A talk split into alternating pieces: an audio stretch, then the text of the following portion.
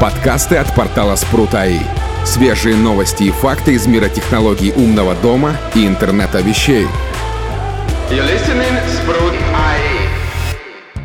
Привет, дорогие друзья! Вы снова слушаете еженедельный подкаст от портала Спрут.АИ. С вами, э, как всегда, ведущие Виталий Никольский, э, Александр Жабунин и новый участник нашего подкаста Армен Карахам. Привет всем! Всем привет! Мы сегодня поговорим на такую достаточно злободневную тему, по которой нам в комментариях к подкастам задают вопросы.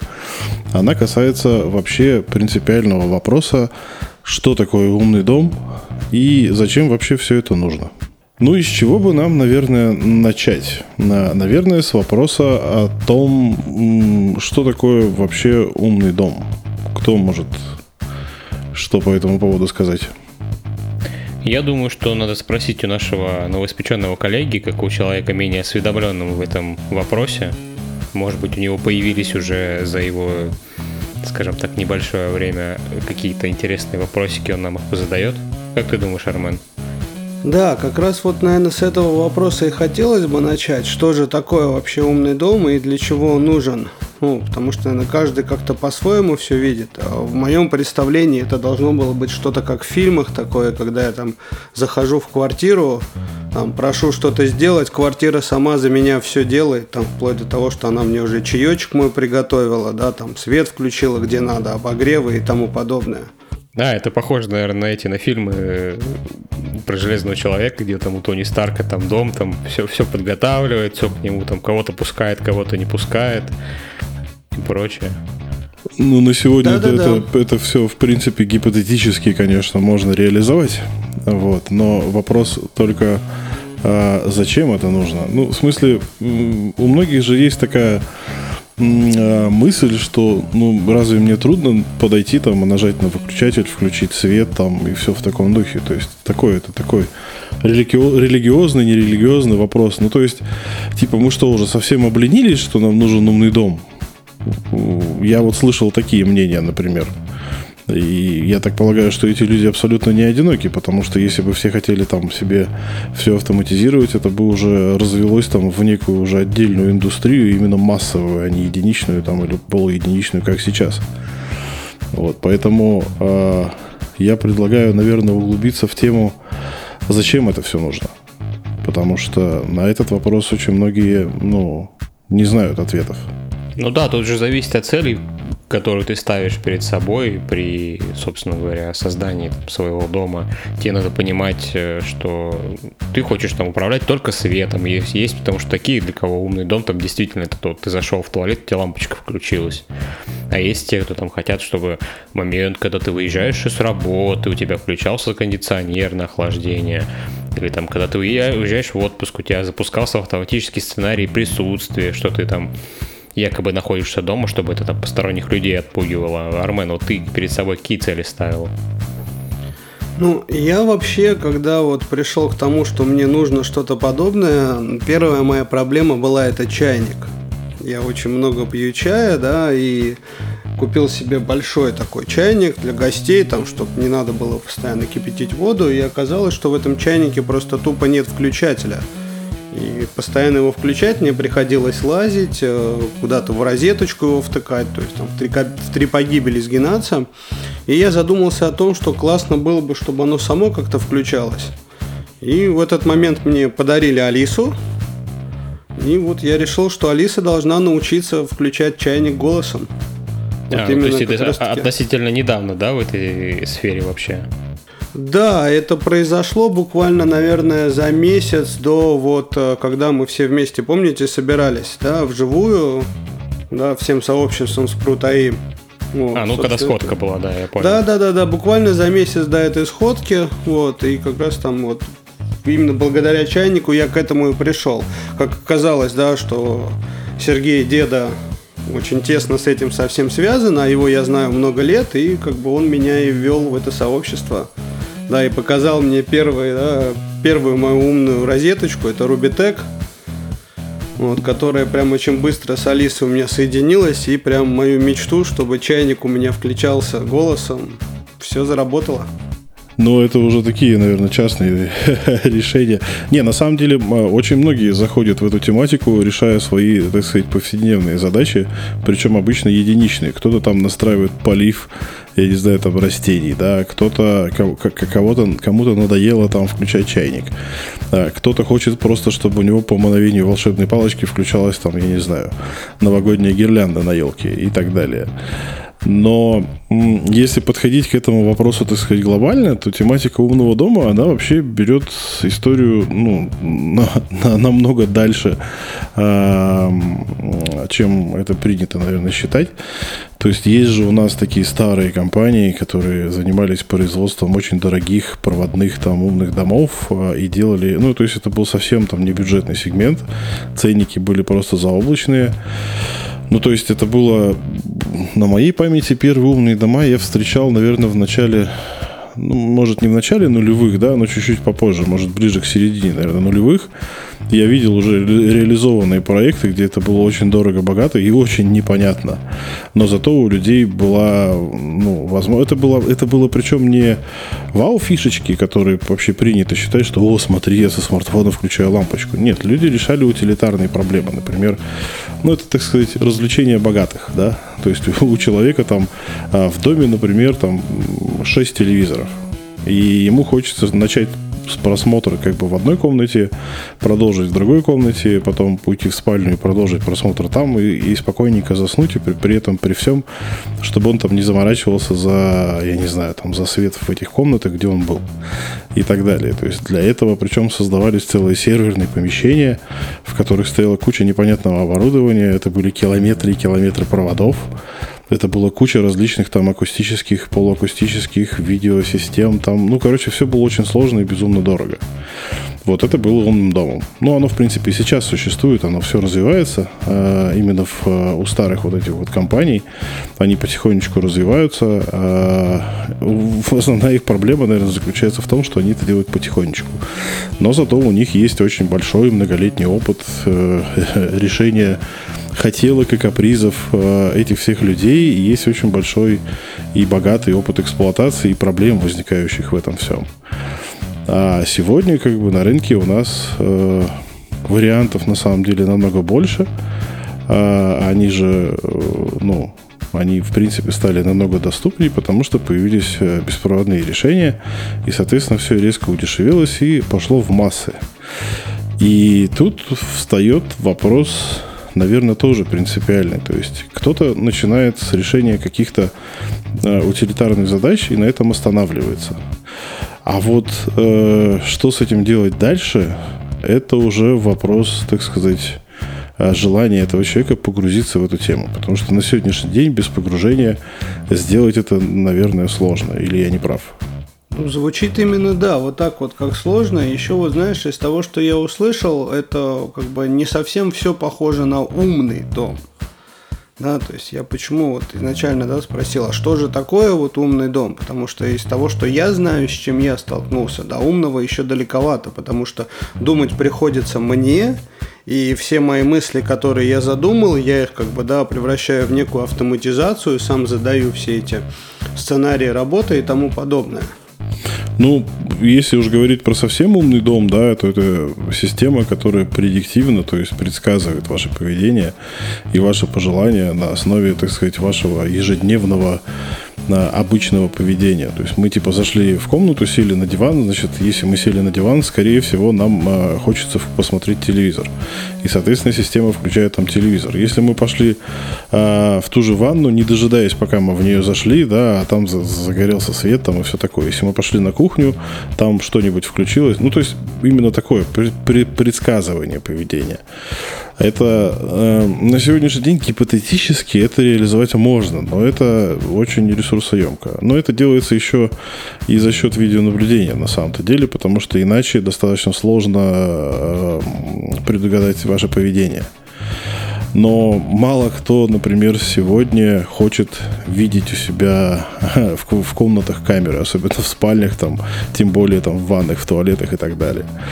А, вот. А, но если говорить про то, что доступно сегодня, именно доступно, да, то это не совсем, конечно, а, ну, умный дом, да, но можно уже довести систему до некого состояния умности, я так полагаю. Потому что, ну, у меня, например, сценарий, естественно, который придумал я, которые удовлетворяют, так сказать, моим потребностям, да, но они реализовывают такие задачи, что я, как говорится, один раз настроил и забыл. Например, э, я не знаю, регулирование уровня содержания углекислого газа в спальне – вот это можно считать умной штукой, потому что она все делает автоматически по показанию датчиков, и я в это не вмешиваюсь, оно работает, работает месяцами, и, в общем, э, вне зависимости от изменяемых внешних условий, то есть там температуры на улице, э, количество там э, человек в, в помещении, там, я не знаю, времени дня и так далее,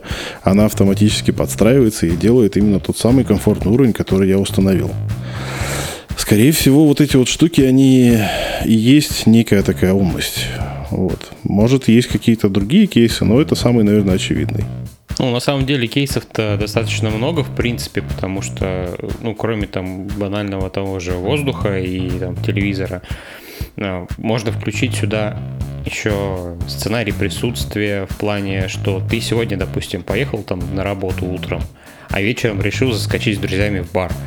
И твой дом должен по-хорошему в плане умности понимать, что тебя вот сейчас нету дома, и что ты там по той же геопозиции поехал там не домой, не в сторону дома, а в сторону центра города. И он там тебе либо отопление позже включит, либо на охрану поставит, либо еще что-то это будет сделано таких вот маленьких кейсов, которые, в принципе, собирают из себя весь умный дом, их много на самом деле. Ну, на самом деле, вот автоматизация климата, она наиболее такая штука востребованная, потому что, хотя есть, например, такое я не могу назвать это заблуждением, да, но статистически это показывает статистика, что это, в принципе, заблуждение, что а, если, например, вы живете в частном доме, да, и регулируете отопление в зависимости от присутствия и отсутствия, то экономической выгоды, как это очень часто любят заявлять, практически нет, потому что на разгон системы, на нагрев требуется больше энергии, и поэтому вы с точки зрения энергозатрат не экономите, если это на каждодневной основе. То есть, если вы на долгосрочку уехали, да, и там ну, приезжаете в этот дом там раз в неделю, тогда да, естественно. Но если вот мы говорим про каждодневное использование, то вот как раз-таки очень часто используемая такая штука, что типа это сэкономит ваши деньги, это не так. Это нужно понимать. Потому что это оборудование стоит денег, работы по его монтажу тоже стоят денег, и, соответственно, в совокупности окупаемость системы это не та штука, за счет, ну, ради которой стоит вообще варганить умный дом. А вот уровень комфорта, который повышается, то есть, ну, например, Давайте просто по кейсам пройдемся, вот просто ради примера, да, зачем это все кому-то может понадобиться. Например, а, гаражные ворота в том же частном доме. То есть э, у многих людей, например, есть въезд на территорию там, поселка, есть въезд на территорию дома. И, соответственно, когда я подъезжаю к территории, ну, к воротам, да, на, на территорию поселка, система как-то понимает автоматически, неважно, как это реализовано, да, ворота открываются, и домашняя система понимает, что я скоро подъеду, и там включает свет на подъездной дорожке, там начинает открывать ворота, если они медленные, ну и в таком все духе, да.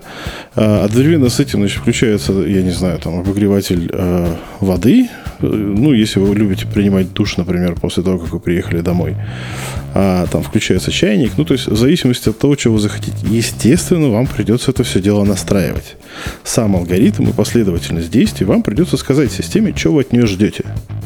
Но, по сути, вот эти все кейсы, они Э, реализовываются обычно с пер... ну, как бы первый раз они реализовываются, потом они корректируются, а потом мы в них просто не лезем. У меня есть множество автоматизаций, которые я настроил один раз, потом поправил пару, пару-тройку других раз, и, в общем, я больше в них не лезу. Они потому что работают и работают.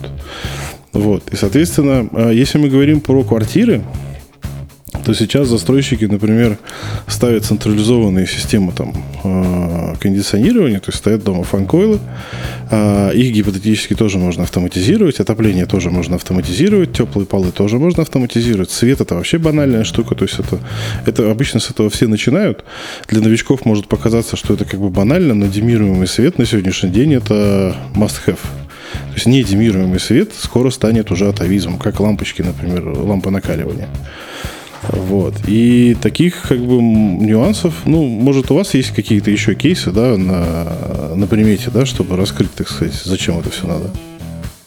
Ну, ну я Давай, Армен, ты, наверное, говори. Да, но у меня, правда, не совсем кейс. Я бы немножко хотел просто, да, вот эти мысли, которые вы озвучили, в кучку собрать. То есть получается, что по факту, да, банально все, что сейчас делается, да, под эгидой умных домов, это автоматизация, да, порой с какой-то некой, да, отладкой в, в процессе, чтобы потом это забыть, и оно работало. И если мы, получается, говорим о, когда-нибудь о создании прям полноценного умного дома, то это, получается, нам нужно будет интегрировать прям полноценно в свою жизнь или даже нас, как человека, да, вот в эту систему, чтобы она полностью знала о нас все вплоть до там места передвижения, когда, чего, я же правильно понимаю, до всяких там вот этих распознавания лиц обязательно, да, там движений. То есть без этого не получится в идеале создать какой-то прям умный дом, который реально будет умным, а не просто делать то, что в него заложено. Потому что иначе он тогда ничем не отличается от какого-то софта, которого там программисты закодили, да, там алгоритмы все расписали, сценарий задали, все, система работает. Сама она не думает. Я верно ну, понимаю? На данный момент же так и происходит, по сути, уже. То есть, э, как минимум, чтобы понимать, там, что ты там, едешь домой, например, или ты, что ты, в принципе, дома находишься, у тебя, как минимум, ну, на телефоне установлено приложение, там, той системы, которую ты используешь, которая отслеживает твое местоположение. Это вот для более корректной работы э, минимально, что требуется, это вот именно отследить, где ты на данный момент находишься. Да, это такая скажем так, э, информация немножко конфиденциальная. Да, который придется делиться со своей системой, и там, если это не рукописная своя какая-то там программка, которую ты будешь только использовать, ты не знаешь там, куда утечешь, утекут твои данные, но это об этом мы позже поговорим, про безопасность, это другое. Но это уже работает, это уже есть в нашей жизни, то есть от этого никуда не деться. Некоторые, да, некоторые там вживляют себе чипы, как мы знаем там из одного примера, чтобы банально там дверь открывать, потому что в двери стоит NFC-чип замка, и он там при поднесении понимает, что ты домой пришел. Некоторые камеры себе ставят, некоторые ставят себе датчики присутствия, чтобы понимать, что там вот определенный человек зашел вот, э, по, там, по, по его э, параметрам, скажем так, габаритам, весу и прочему, что именно ты зашел сейчас там в туалет, а не там кошка твоя. Вот, и уже исходя из этого работают ну, таких э, ситуаций можно много, но просто нужно понимать одну простую вещь, да, что э, на сегодняшний день мы окружены э, неподвластными нам системами, э, которые хотелось бы каким-либо образом автоматизировать. Например, там э, мы приехали домой, подходим э, к, я не знаю, есть огороженная территория двора, многоквартирный дом, калитка, потом подъезд, э, потом лифт, потом квартирная дверь. А у нас, значит, сумки только в зубах нету, как говорится. Мы приехали из магазина. И, соответственно, самая, ну, такая банальная вещь, да, это как попасть в, в, в эти все двери. У нас слишком много ограничений. То есть у нас там в метро это все, да, ну, на метро мы влиять не можем, а в, внутрь там многоквартирного дома гипотетически уже сейчас появляются способы, значит, управлять всем этим счастьем. Вот. И э, мы упрощаем себе жизнь. То есть это реально насущная штука, чтобы мы не заморачивались. Потому что мы же уже начинаем привыкать к тому, что у нас все наши, например, банковские карточки находятся в телефоне, и мы платим телефоном и не заморачиваемся. Это, ну, это становится просто, ну, не то чтобы обязательным, но это сильно упрощает жизнь. То же самое касается всех вот этих вот ограничительных систем. То есть мы можем, э, у нас сейчас в основном ставятся умные домофоны, соответственно, этими умными домофонами можно управлять.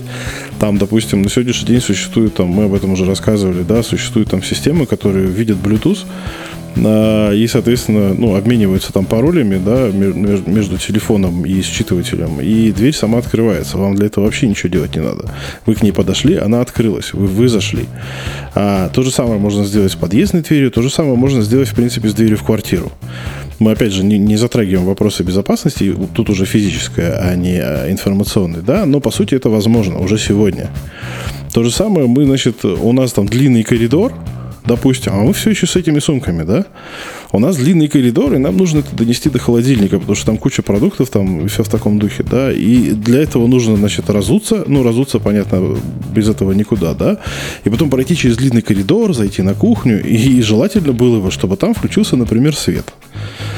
Просто потому что, ну, это, блин, удобно да, и если у вас там стоит сигнализация, она должна, значит, сняться с охраны, потому что если она будет активирована, она не снялась, как бы, то когда вы там датчики там увидят, что кто-то там движется, соответственно, заорет, ну и, соответственно, все с этим связанные проблемы. То есть мы с помощью вот этих автоматизаций решаем повседневные задачи, именно рутины. Э, они не просто так называются рутинс э, в английской версии софта, например, всякого. Потому что это рутинные задачи, которые отнимают у нас время, которое мы могли бы потратить, используя на что-то другое. Например, там, я не знаю, система управления освещением, да, вроде банальная штука, демируемый свет, все дела, замечательно, да, но есть такая штука под названием циркадный ритм организма. Например, на давным-давно, ну, как, ну, относительно давным-давно, да, ученые установили, что можно влиять на, на ритмы, в общем, жизнедеятельности организма с помощью освещенности за счет имитации естественного освещения солнечного. То есть с утра, значит, это у нас теплый белый свет, днем это такой нейтральный цвет, вернее, с утра, наоборот, э, больше в синий спектр, да, значит, э, днем у нас это нейтральный спектр, и на, ближе к вечеру перед сном это вырезание синего спектра из этого света, потому что, опять же, э, ученые выяснили, что наличие э, синего спектра в освещении, в мониторах, в телевизорах и же с ними сильно мешает потом заснуть. И это как бы это ну, жизнедеятельность уже нашего организма, и мы на это уже можем влиять. И таких вещей очень много. Например, если у вас есть там маленькие дети, существует опять же мнение, что, например, теплые полы для ползающих детей вредны. Соответственно, если у вас там система обнаружила каким-то образом, что у вас ребенок выполз, например, из, из, я не знаю, из детской в прихожую, в прихожей должен вырубиться теплый пол, если он там был включен. И так далее. То есть это не только прихоти, да, это жизненная необходимость скорее уже. И нас окружает действительно очень много всяких цифровых систем, которые у нас отнимают время, нам, от нас требуются какие-то действия, и мы на это не, не совсем можем влиять. И вот эти вот умные штуки, на которые мы можем, опять же, повлиять так или иначе, они нам облегчают жизнь. Вот это, наверное, основная задача, зачем все это нафиг надо. Ну вот это э, не так же просто, по идее, сделать, чтобы да, система умного дома могла определить, это кошка вошла в помещение или ребенок, или ну, взрослый. Почему? Вот у меня, допустим, есть такая проблема, да, у меня вот я одна из моих автоматизаций это включение в туалете света, да, за счет датчика движения я его еще так расположил, чтобы он прям на пол у меня не проходил, да, типа, чтобы как кошка по полу бегает, чтобы ничего не было. Но все равно периодически кот прыгает, и система отрабатывает и включает ему свет в туалете, хотя ему это не нужно. Ну, на сегодня не, ну, на самом есть деле сейчас, да, там очень много есть э, вариантов, как это можно сделать, реализовать. И вообще, ну, не зря говорят всем новичкам практически, которые начинают там на этом поприще действовать, что умный дом – это не бюджетно и потолок ценовой не ограничен вообще ничем. Ты можешь свою квартиру нашпинговать там разного, разного рода датчиками, которые будут вплоть до того, что определять, кошка это или собака зашла. Зашла она там опорожнилась, извините меня за подробности, или просто зашла, понюхала, ушла. Но есть же, например, э, на сегодняшний день существует два решения, например, твоей проблемы. А на самом деле это очень частый вопрос э, у новичков, потому что они вообще не разбираются в технологиях, именно в самих технологиях, о том, а что вообще можно сделать. Вот это основная, на самом деле, проблема входа. Потому что у них есть представление о каких-то банальных вещах, а вот о таких вещах сложных уже у них особого понимания нет, потому что они ну, не, не разбираются в технологиях, не следят за их развитием, и не понимают, какие технологии вообще на сегодняшний день существуют. Например, э, существуют уже датчики движения, они двухкомпонентные, и они, ну, типа, гарантированно по заявлению производителя определяют человек это или животное. То есть даже птиц, там, ну, домашних животных, типа кошек, собак, типа э, с там, 99% вероятностью определяет и не реагирует. Существует как бы вот в этих вот дорогих, богатых системах, о которых я упоминал в самом начале, у них существуют датчики присутствия. Они микроволновые.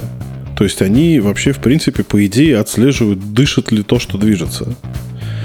То есть они отслеживают движение диафрагмы в том числе. Температуру, влажность э, и все, все, все вот такое. То есть это уже ну, немножечко другая история, да, но по сути датчики присутствия есть. Есть, например, э, датчики пересечения. Их можно встроить в коробку двери, и они будут определять на определенной высоте, где кошка будет ну, не проходить. А, значит, есть датчики, э, опять же, присутствия, которые считают количество вошедших. Мы об этом тоже рассказывали. Э, есть там компания, она и в единственном экземпляре на сегодняшний день существует, а, которая просто, она занимается подсчетом входящих и выходящих, и, соответственно, если в комнате кто-то находится, там свет горит, а если система понимает, что в комнате никого нет, она свет там выключает. Есть еще, так сказать, э, как они называются, как это, МРТ датчики. А, то есть это система из множества датчиков, расположенных по квартире, а, таким образом, что они отслеживают местонахождение всех объектов в этой квартире и их размер. Есть, например, технологии, которые позволяют с помощью Wi-Fi сети это делать, потому что любое тело, оно э, производит Э, интерференцию. Ну, то есть волны от него отражаются, и, соответственно, только по изменению а, движения радиоволн можно понять, что где движется. И таких всяких нюансов, это только я про движение рассказал. А, там про, про каждую систему можно рассказывать долго, что вообще существует, какие технологии сейчас используются. Вопрос, скорее всего, цены. То есть они есть уже, которые фабрично производятся, то есть их можно купить. Есть перспективные разработки, которые как бы только в процессе, и они еще не продаются. Но в принципе как бы можно уже понимать, э, что мы хотим, э, что мы можем получить гипотетически сейчас, и что мы можем получить, например, там, в перспективе э, ну, там, одного-двух лет. На, на это, в принципе, уже можно, по идее, ответить. То есть все зависит, грубо говоря, от фантазии и финансовых возможностей. Да, не и только. при большом желании и бюджете, да, можно и правда себе там создать квартиру, которая будет как в фильмах, там, со всякими тепловыми датчиками и тому подобное, да? Ну, в принципе, да. Ну, то есть, э, что-то, я говорю, что-то уже можно купить, что-то еще нельзя купить. Но в общем и целом на сегодняшний день основная задача это начинать входить в это все, потому что к этому нужно привыкнуть самим, к этому нужно приучить своих, э, так сказать, домочадцев, потому что рефлекс выключать выключатель, и он остается достаточно долго. И это приу... прям точно. Да, и приучить к этому. Ну, то есть, есть же два варианта, то есть мы можем заменить просто выключатель э, с умного, э, с глупого на умный, да, а можем оставить глупый выключатель и автоматизировать, например, поставить умные лампочки. И в случае с умным выключателем ну, будет все более-менее естественно происходить, да, а в случае, если выключатель остается глупым, то, ну, соответственно, обестачивание умной лампочки приводит к ее неработе вообще. Из таких проблем на самом деле много, ну, бывает. А это проблемы, ну, есть даже иногда так, что жены устраивают скандалы, потому что что-то не работает, например, и все, это вынос мозга. Это Ой, тоже это, ну да, это, это, это, это вечная проблема. На самом деле, вот э, эта ситуация с глупым выключателем довольно просто решается. Ты его вскрываешь, э, ставишь на перемычку на постоянное замыкание провода, выключатель вставляешь. И там, если есть люди, которым очень хочется его щелкнуть, они его щелкают. Ну да, но только он теряет свой при, функционал, при, да. При этом, ничего, при этом ничего не происходит, ну, он, это не дырка в стене, которая останется, он там, в принципе, не ну, сильно-то да. и мешает. А у меня другая проблема, я вот, допустим, себя не могу приучить разговаривать с вещами. То есть у меня вот голосовым помощником, как голосовым помощником, я практически не пользуюсь. Я вот иногда там у Алисы то же самое могу про погоду спросить, но это к умному дому мало вяжется. А так что там э, привет Сири, включи свет, там, или Алиса, включи свет в зале. И вот так вот я э, не делаю. Я могу тебе и маленький лайфхак, короче. Если ты хочешь научиться разговаривать со своим умным домом, заведи себе собаку. Это очень помогает.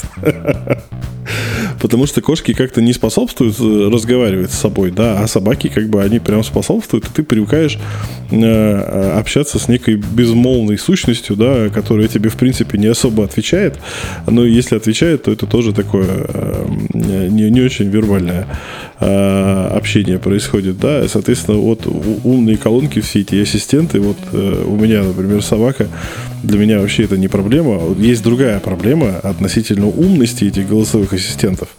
Та же Алиса постоянно тупит. Например, если у меня в спальне две лампочки, и я говорю просто включи свет в спальне, она мне включает все лампочки. И бра, и верхний свет. А для того, чтобы она поняла включи верхний свет, мне нужно люстру назвать либо люстрой, либо канделябром, потому что ну, она иначе не понимает. И а это, есть... это реально проблема.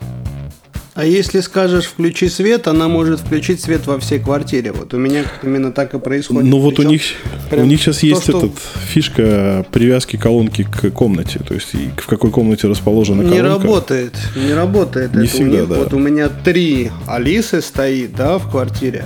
И они постоянно друг с другом путаются, там, находясь на кухне, прошу там включить музычку, она мне может в спальне включить музыку там, или вообще везде. Поэтому с этим проблема. У меня, кстати, вот прям весь комплект, тот, который вы описали, начиная от глупых выключателей, да, с умными лампочками, и заканчивая людьми, которые ходят постоянно, их выключают, включают и никак не могут привыкнуть, что находясь у меня в квартире, можно просто попросить, потому что Алиса раскинута везде. Ну, ну это нужно, это нужно, наверное, выдавать словарь. Ну, то есть пришли к тебе гости, и они начинают играться с этим, с, этим несчастным, там, с этой Алисой или, там, я не знаю, с Марусей, да. А, и, ну, и, и их нужно как-то обучить, что с этим всем делать, потому что они же не знают, как ты назвал у себя девайсы. И поэтому это тоже... Ну, то есть, вот э, глупость подобных систем на сегодня, они действительно немножечко глуповаты. То есть, когда ты знаешь, что с ними делать, да, проблем нет. Ты можешь сказать четко и конкретно, что тебе надо, и, в общем, они что надо сделают. Но вот если бы они стали когда-нибудь более умными, было бы намного лучше, потому что на сегодня голосовыми ассистентами можно ну, общаться в основном в приказном порядке. А, тот же, например, э, Google Ассистент, да, и та же Alexa, они немножечко более развиты. Ну, правда, у них у, обоих проблемы, они развиты для англоговорящих людей. Но там уже есть и облачные вычисления, и искусственный интеллект, и же с ними, и там, в принципе, с колонками можно разговаривать осмысленной речью, не отрывистыми фразами, и, ну, вести диалог.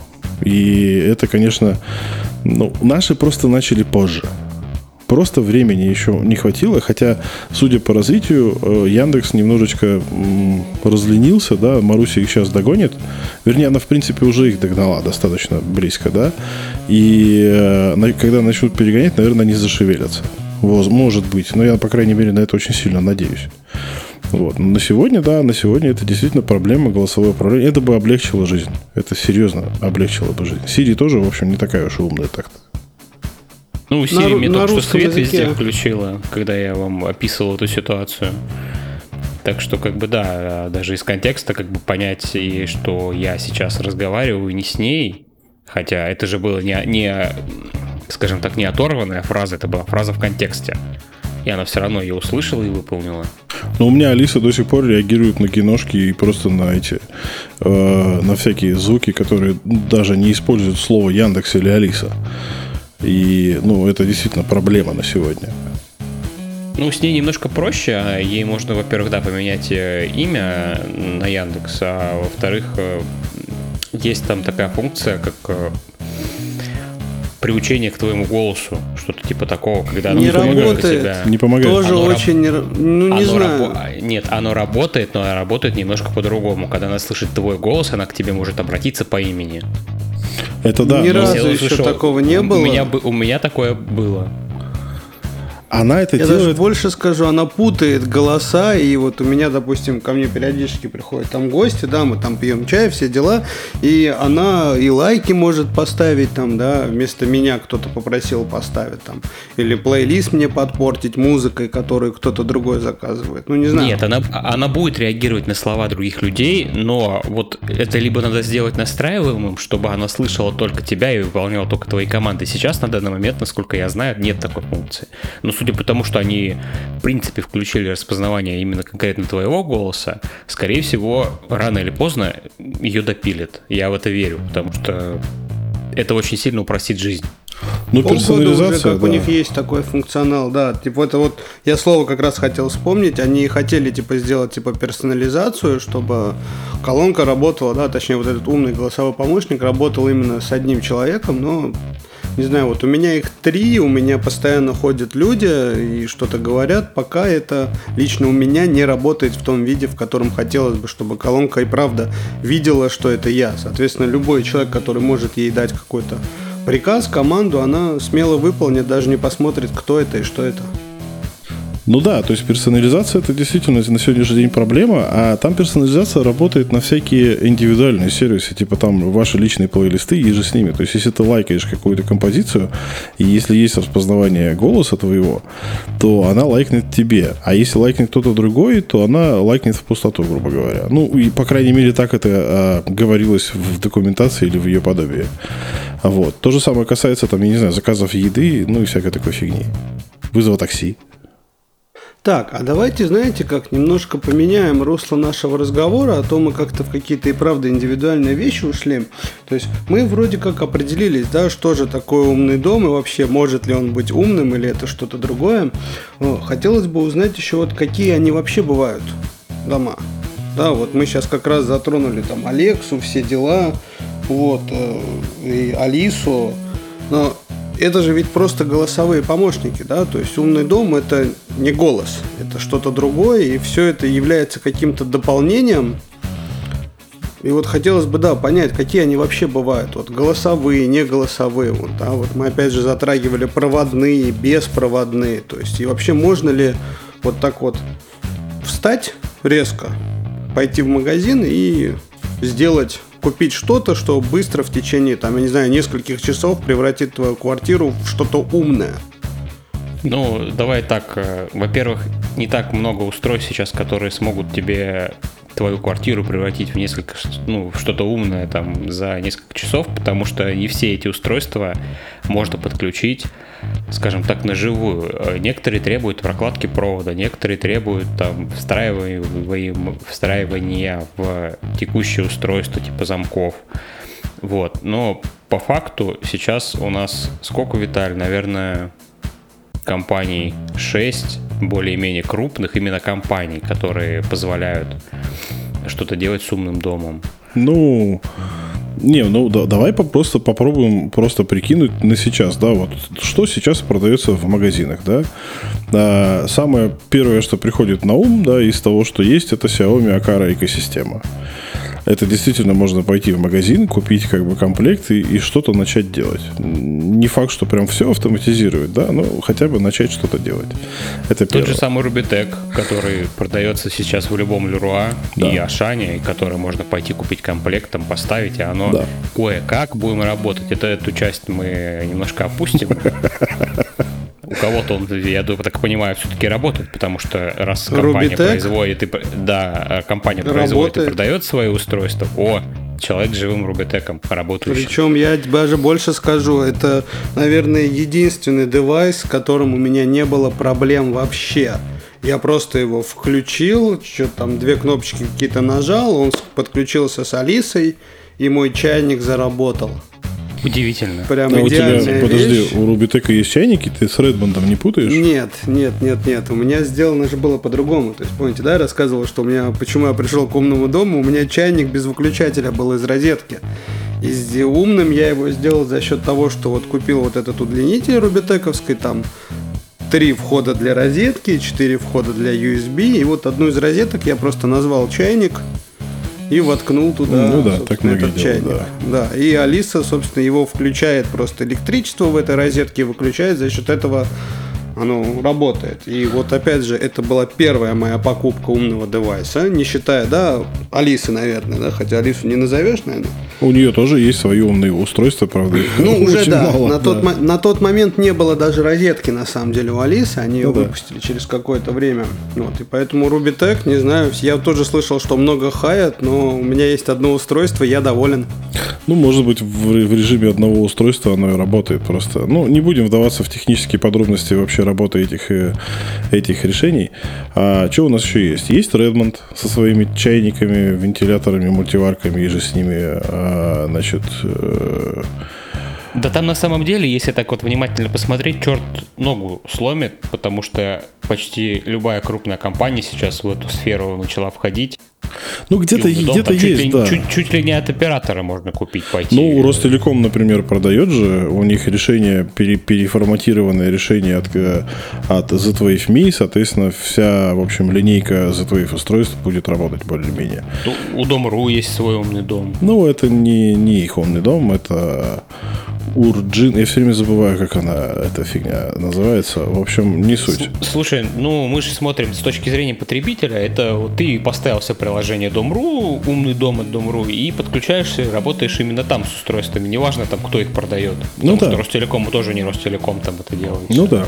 Ну, на самом деле, вот чтобы взять, купить комплектами, да, в принципе, если мы там в том же Яндекс.Маркете наберем там умный дом, у нас вылезет чертова уйма всяких розеток, и же с ними даже где-то будут предложены комплекты, а, но а, есть одна проблема. Да, ты можешь пойти купить этот комплект, да, но к выбору комплекта нужно подходить особ- осознанно, потому что вот мы в предыдущем подкасте рассказывали про протоколы.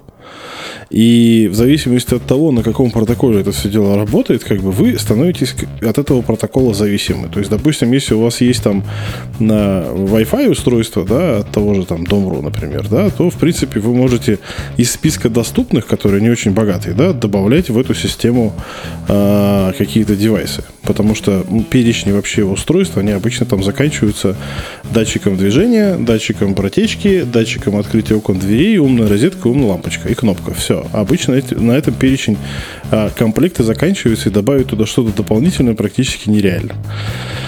Ну, за исключением там крупников типа Xiaomi, там, э, ну, даже этого э, Rubitec и так далее, да.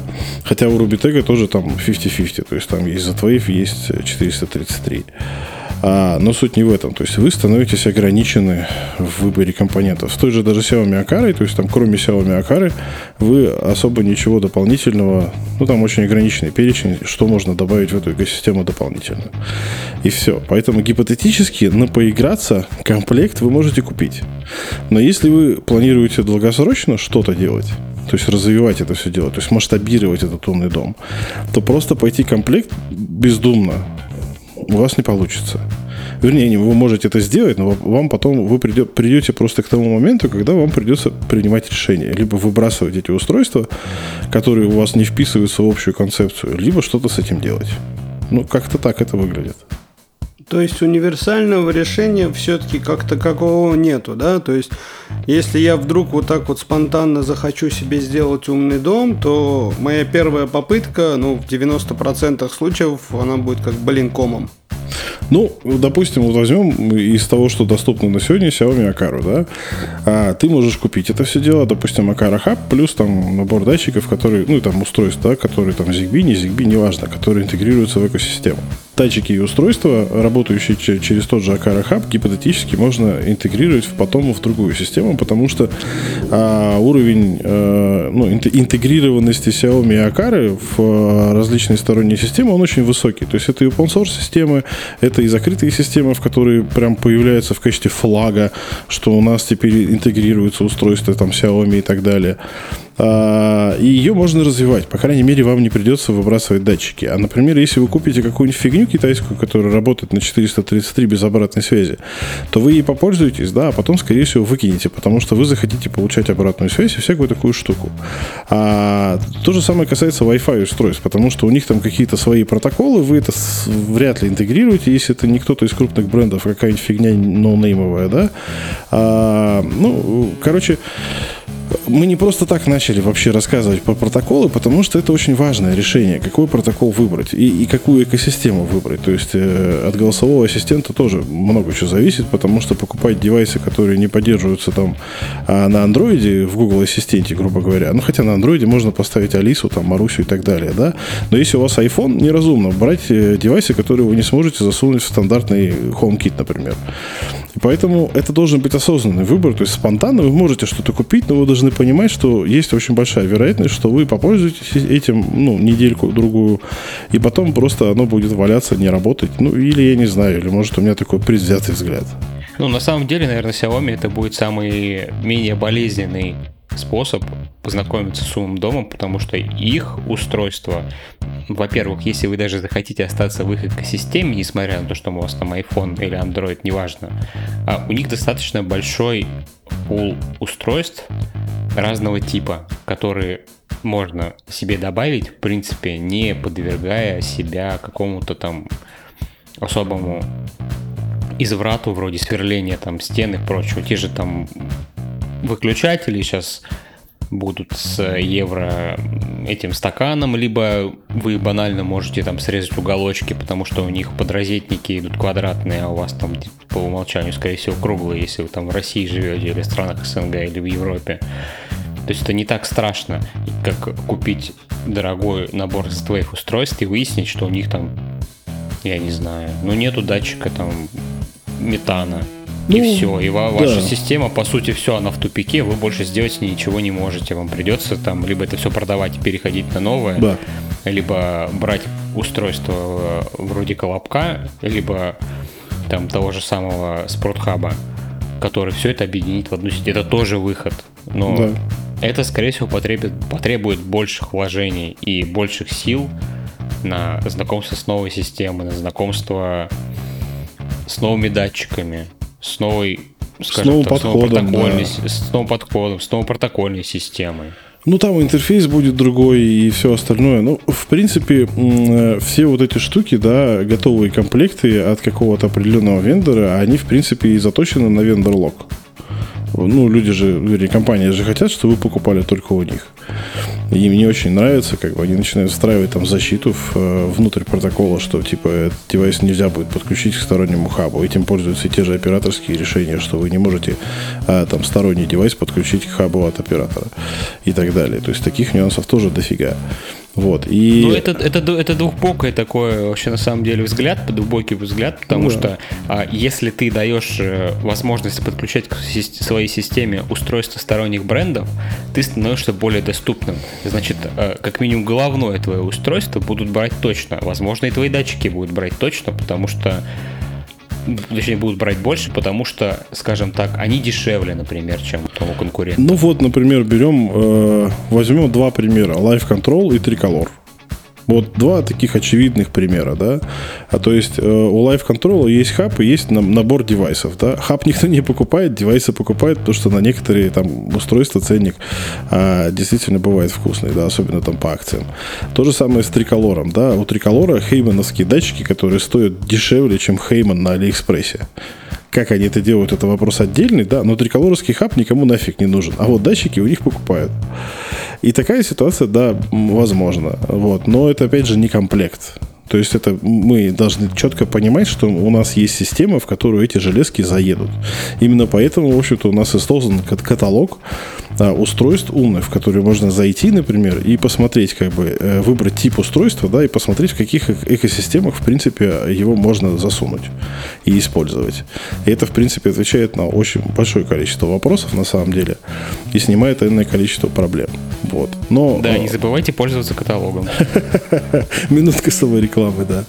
Вот. Ну, почему самореклама? На самом деле вещь очень интересная, да, вот опять же я вам могу сказать, как новичок в этом деле. Я ничего подобного, как наш каталог, не видел вообще. Даже, причем были попытки найти что-то такое англоязычное, где можно собрать вот в кучку, да, и посмотреть, что же это за девайсы. Такого нету, так что да, ну, всем есть. советую обратить внимание. Да, мы не будем анти антирекламой заниматься. Да. Такие э, каталоги есть, а англоязычные точно. И они, но, но они монопротокольные. Они, они монопротокольные и не совсем полные. Да, то есть... Э, вот я это, поэтому да, сказал, я удобно, такого да. не видел, где можно прям посидеть, да, там потратить часик и, собственно, придумать, точнее не придумать, а выбрать себе устройство в одном ракурсе, да, так сказать, в одной экосистеме с одним протоколом, который потом потом можно объединить. В принципе, можно выбрать даже саму экосистему, потому что мы можем э, определить некий круг задач, по нему посмотреть, а, в каких вообще экосистемах или там в каких протоколах это все есть, и просто остановиться хотя бы на каком-то протоколе. А, но и опять же, это относится, э, это уже следующий шаг. То есть мы узнали и поняли, что такое умный дом. Мы для себя решили, что так, зачем он вообще нужен нам лично и нам, членам нашей семьи, да, и мы начали процесс выбора. Это, причем, может быть спонтанный процесс, может быть э, осознанный процесс. Но э, из спонтанного это э, переходит в осознанный, только если вы точно понимаете, зачем вам это надо.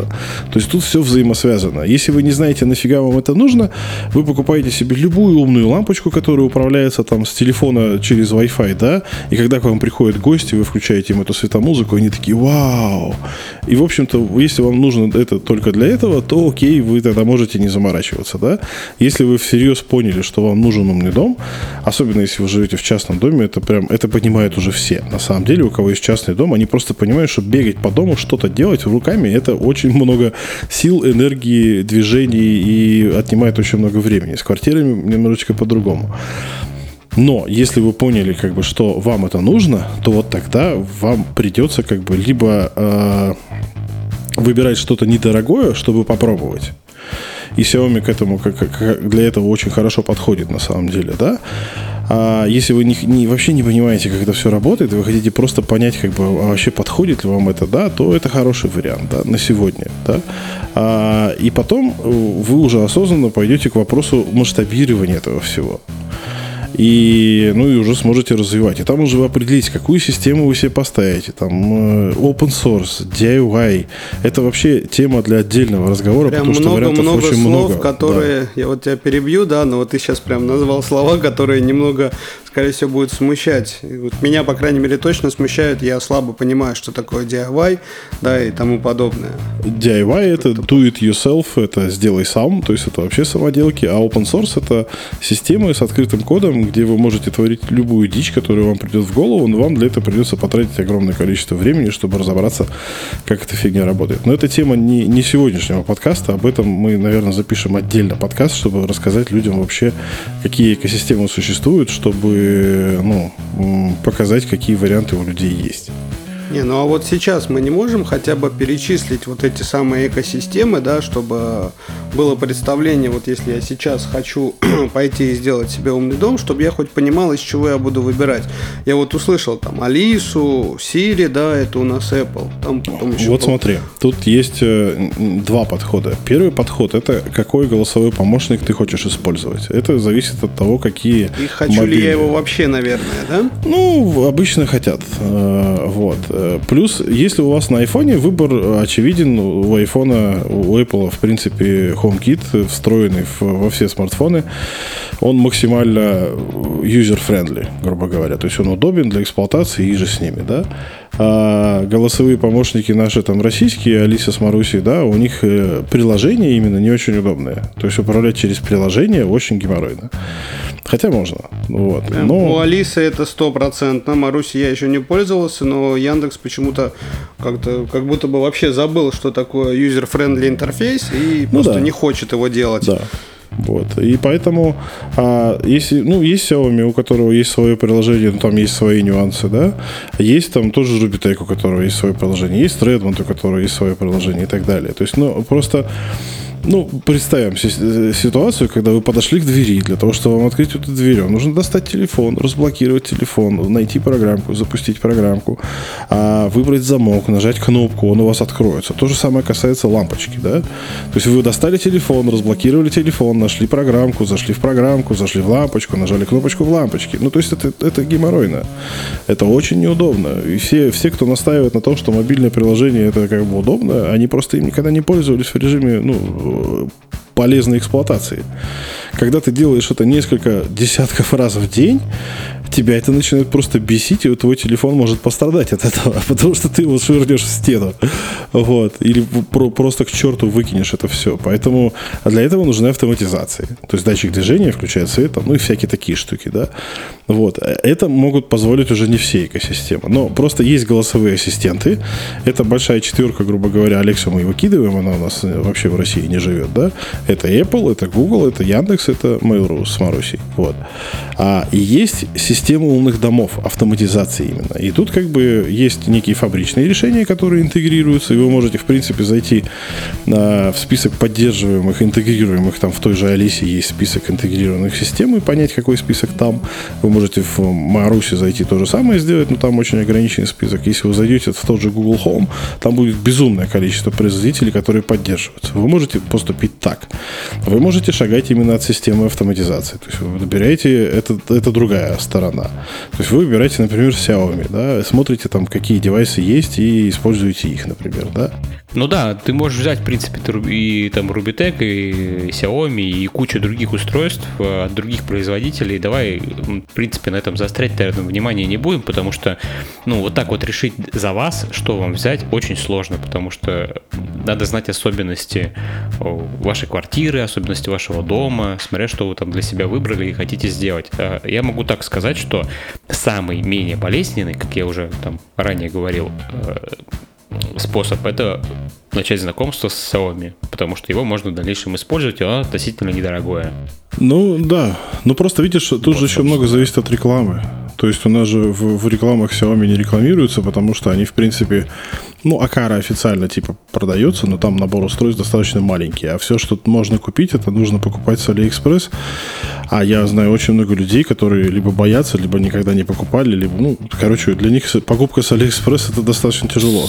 Слушай, нет, нет, да зачем AliExpress? Наберу полно сейчас этих готовых устройств есть, готовых комплектов от того же Xiaomi. У нас недавно он проскакивал скидочка очень хорошая на ну, нет, комплект стартовый комплект, Вполне да. официально, стартовый комплект, продающийся. Да.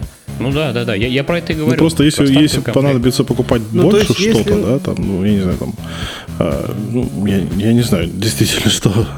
Оно сейчас, оно сейчас все продается на наших э, площадках на российских. Это не проблема. Для этого не надо идти. Ну да, можно на Авито. Ну то есть, если сейчас как бы, да, все-таки э, входить в эту тему, да, пытаться начинать что-то себе, собирать себе в квартире, играться с этим, то вы бы посоветовали именно начать к Xiaomi, да, потому что, а, целом выбор там большой можно под себя подобрать, и б, если я правильно понял, а, устройство от Xiaomi в целом можно будет к любой экосистеме подключить. То есть они такие Ну, это касается не только Xiaomi, на самом деле. Мы почему-то забываем про Legrand, у которого есть, э, ну, там в основном свет, конечно, да, но там есть хаб и всякие прикольные розетки, потому что у Xiaomi Легрант, не знаю, Легрант это. это то, что продается в супермаркетах, э, розетки всякие, выключатели, всякая остальная фигня глупая.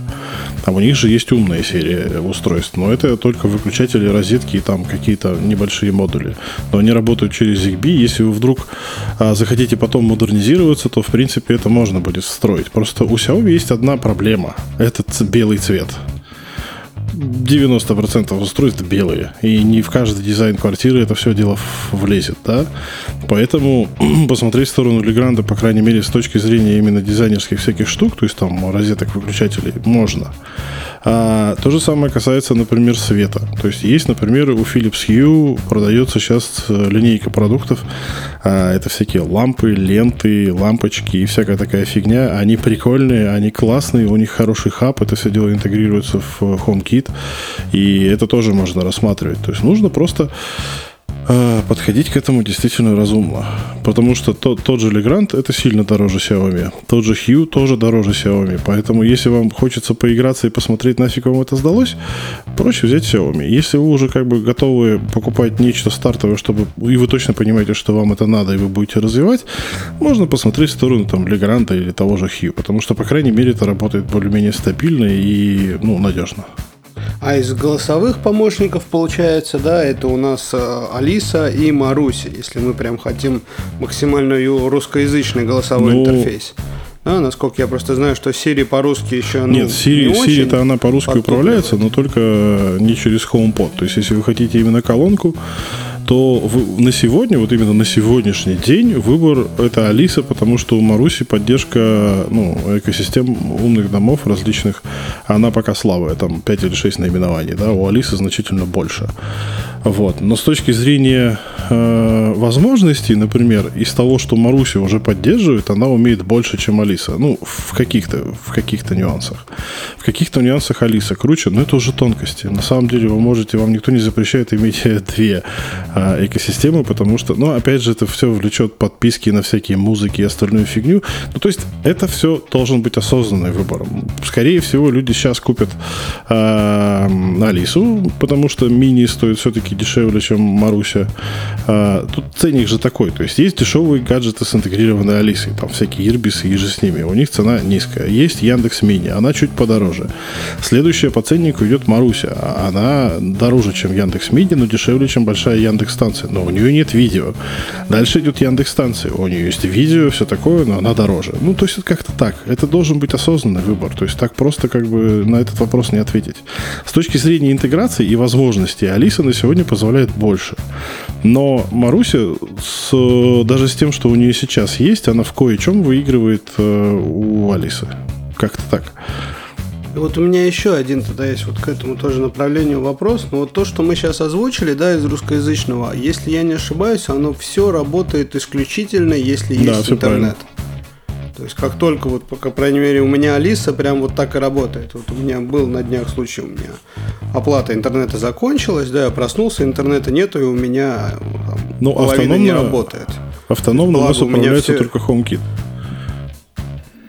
Да, да, вот у меня как раз мне это и повезло, то есть у меня в часть девайсов заведено и в HomeKit тоже, и я как бы с телефончика быстро все это сделал, оплатил интернет, и у меня все опять заработало. Ну да, облачное ну, камень в огород Алисы, да, можно сказать э, еще то, что она даже Bluetooth, по сути, не может включить на своей же колонке без интернета. Ну да, есть нюансы, да, есть. Есть такое.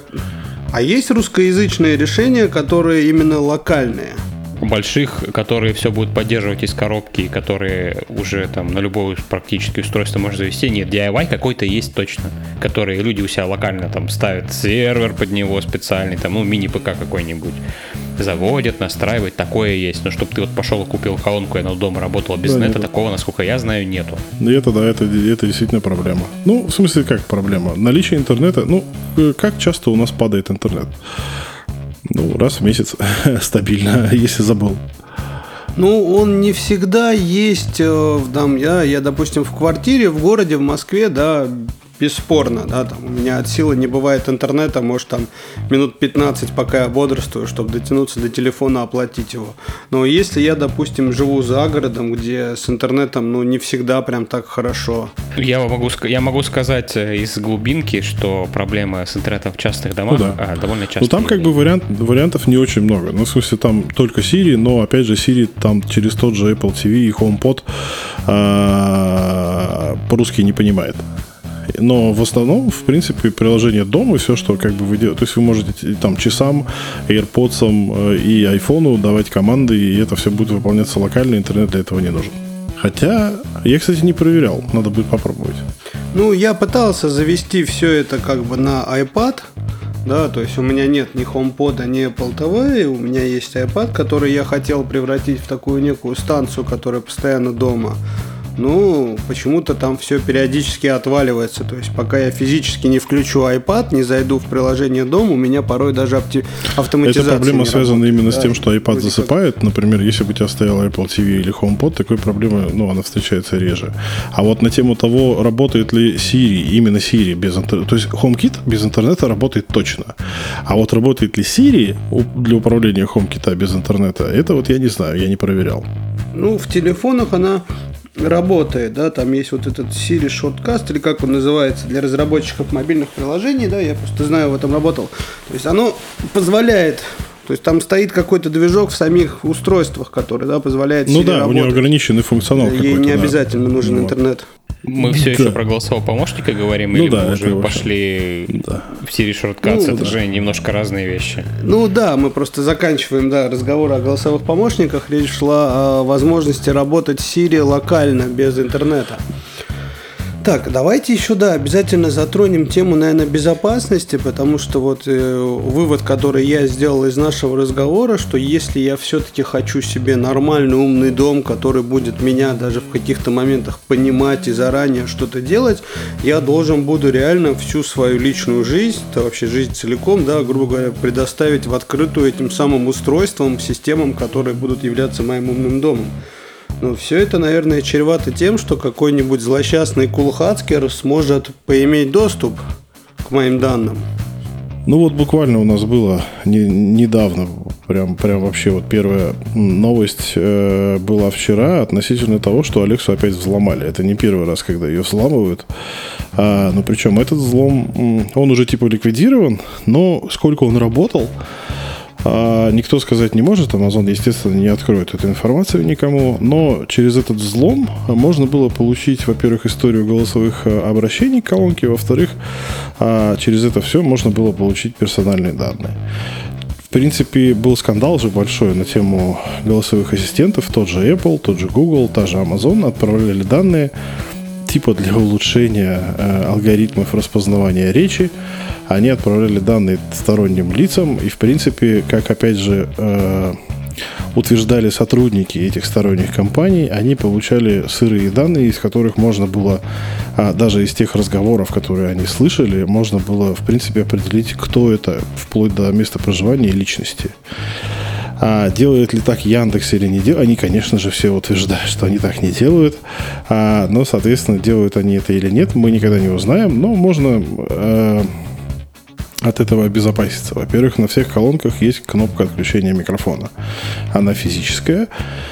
Когда мы ее типа нажимаем, типа физические микрофоны э, не работают. Второй способ определить, э, как, например, выяснили, что телевизоры Samsung следят за вами и слушают вас постоянно, это просто послушали трафик, который этот телевизор э, пересылал куда-то на сервера, и выяснилось, что в этом трафике содержится все, включая все разговоры. То есть э, без, без всяких э, ограничений. То есть 100% времени они, они писали, ну, вернее, а, а телевизор отправлял разговор. По-моему, это было Samsung. Вот, поэтому вопросы безопасности на сегодняшний день, как я уже однажды говорил, да, в э, термине Internet of Things, то есть IoT, буква S означает security. Вот. То есть поэтому о какой-то безопасности на сегодняшний день речи не идет, потому что, в принципе, взломать на умный дом при, ну, при желании достаточно легко. По крайней мере, у нас есть прецеденты, когда лампочка, которая уже интегрирована в умный дом, а, можно при достаточно мощном там, приемопередатчике можно ее перепочинить себе, как бы спокойненько ей управлять. Вот, поэтому, ну, вопрос безопасности пока не закрыт.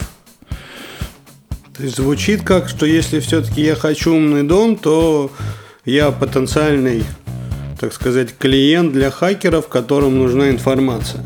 Ну, вопрос только, кому это нафиг надо, но как бы, если у вас там, например, вы публичная личность, там, э, у вас там много поклонников или преследователей, да, то гипотетически вероятность взлома достаточно высока, и именно поэтому в, в данном кон- конкретном случае лучше, конечно, применять проводные решения, потому что их нельзя а, перехватить, их можно взломать только контроллер, потому что контроллеры обычно не взламывают. Это делают, конечно, но взламывают либо голосовые ассистенты в виде вирусов, то есть Алекс уже как взламывали. Там был э, злоумышленниками распространялся через официальный магазин э, аддон, который вы ставили, ну, навыки так называемые, да, вы устанавливаете навык и вообще не знаете о том, что у вас что-то случилось неправомерное, а оно случилось, но вы об этом никогда не узнаете. А навыков там этих огромное количество. У Алисы как бы такой штуки нет, то есть там навыки можно установить, но это обычно э, вручную разработанные. Ну, в принципе, сторонние есть.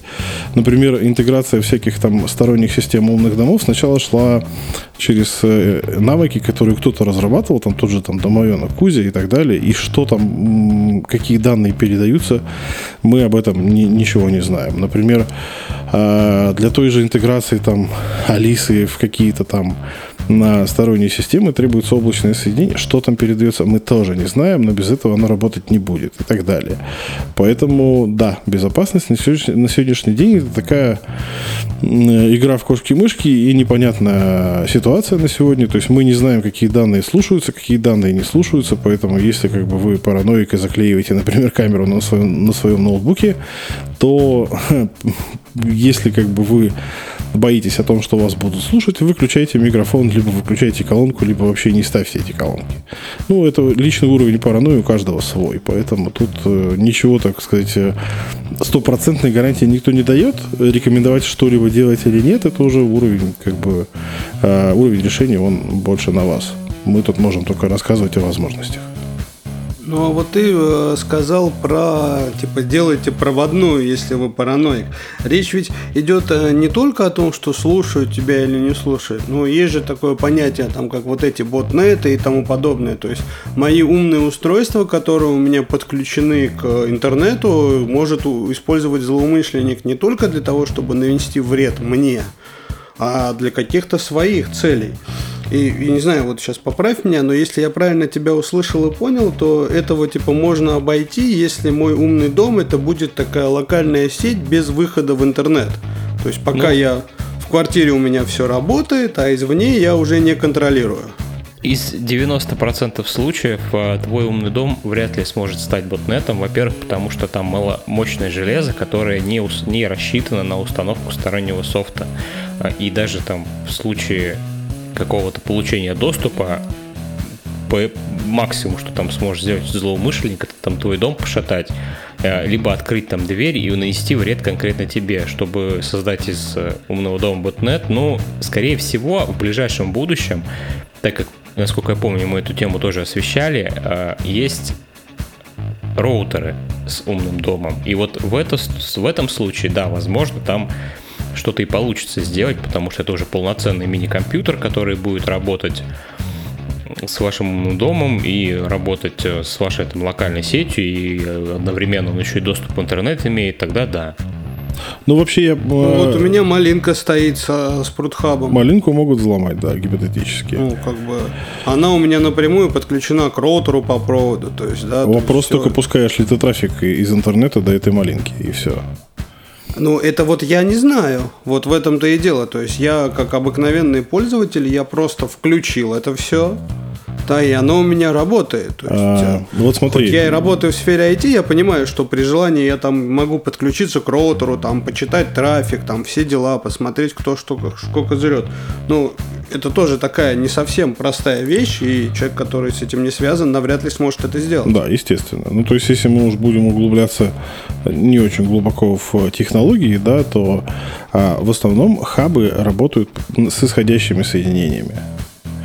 То есть у них исходящее установленное соединение с облаком. То есть для работы этих э, э, хабов не требуется же открывать доступ извне до них. Они работают по, установ- по установленным изнутри соединениям. Соответственно, с большой вероятностью э, они попадут именно туда, куда, куда нужно. Но есть технологии, которые позволяют... Это старая очень технология, называется «человек посередине».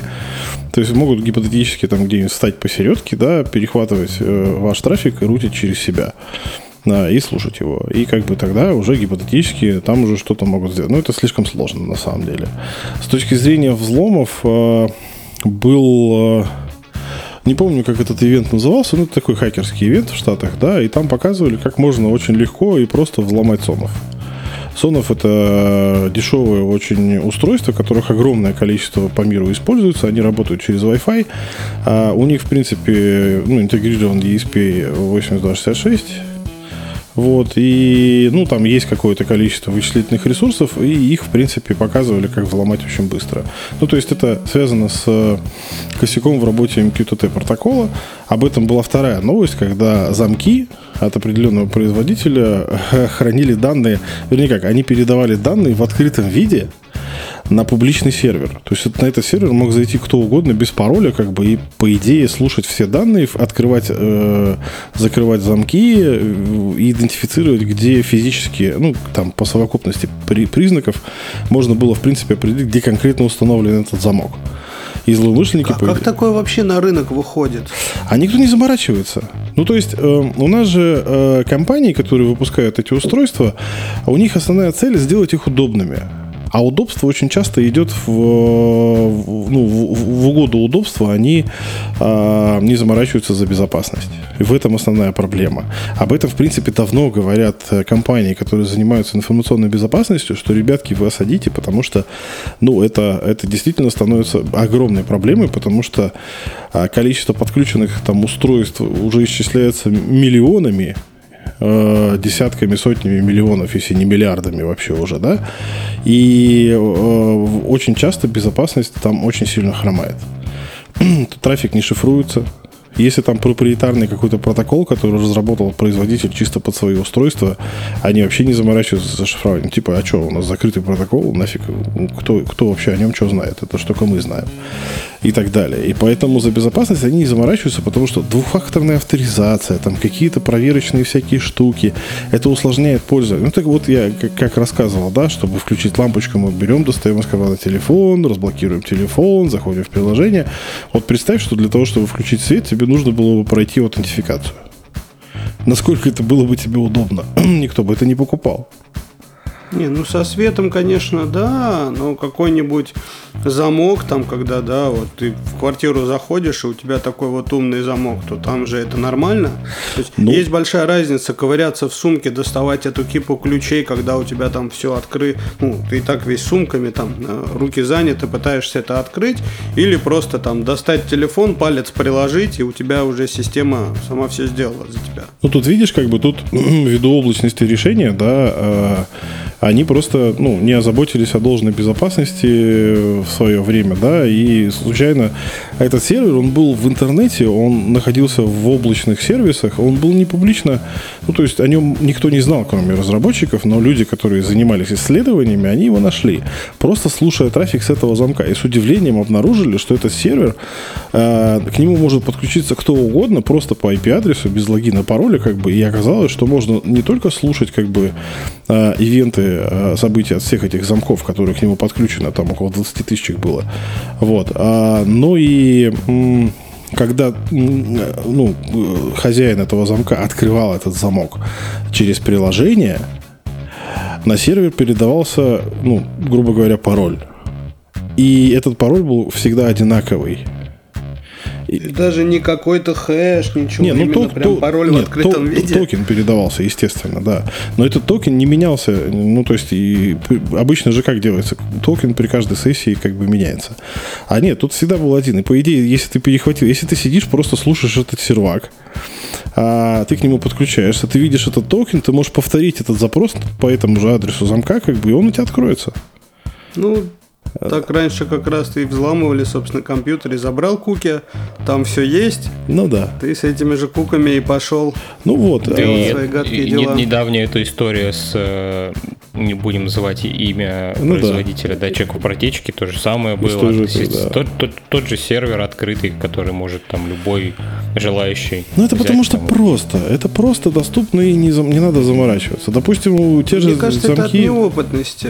Нет, это просто без безалаберности скорее. Ну, то есть э, вопрос еще в реакции. То есть когда э, ну, и никто же не знает, кто, кто воспользовался или воспользовался ли этим, да. Э, но опять же, не все компании так поступают, это скорее более единичные случаи, потому что э, та же Xiaomi, она прям упирает на то, что там, ну, вернее, Акара, их замки там супер надежные, супер шифрование, та-та-та, все дела. Они даже выпустили э, эти брелки, у которых внутри встроен чип. И если, ну, как, как домофонные ключи у нас копируются, даже те, которые, ну, производители заявляют, что там э, этот протокол не, невозможно скопировать, по факту его возможно скопировать с большим геморроем, за большие деньги, но как бы можно. А тут как бы в ключ встроен чип, которому, который можно персонально привязать к конкретному замку. И все. И как бы и это такое, то есть соединение полностью защищенное, то есть там полностью зашифрованные данные и так далее. То есть, ну, кто-то подходит к безопасности с должным уважением, кто-то нет. Что касается голосовых ассистентов, я уже говорю, что мы никогда не узнаем, что там уходит из этих данных, потому что, ну, как мы можем послушать трафик, И кто-то там, э, я не помню, про кого речь шла, но там, короче, кто-то просто послушал трафик, который идет то ли от колонки, то ли еще от кого-то, и увидел огромное, огромное количество пакетов. Это, по-моему, было связано, или это было связано с китайскими какими-то устройствами. Ну, то есть, факт передачи большого количества данных уже должен настораживать, что какая-то фигня происходит. Для того, чтобы это узнать, это нужно обладать достаточным высокими техническими навыками, чтобы послушать трафик. Послушать-то можно, понять, что там происходит, это сложнее. Ну да, скорее понять. Послушать-то сейчас большинство современных роутеров позволяют просто зайти и да. посмотреть. А вот понять, что происходит, да. Но там даже просто по количественным характеристикам, что вот ничего не происходит, а трафик прет. Это да, это и были даже скандалы на эту тему какие-то. Ну, они давно были, но они были, да. Там тот же там ринг взламывали, это эти дверные звонки. Вот, там э, с тем же рингом была, был скандал, что там, а, по-моему, с рингом, да, я уж не помню, что там был анонсирован искусственный интеллект по детектированию людей, там и всякой фигни, а на самом деле выяснилось, что сидела команда людей, которая этим занималась.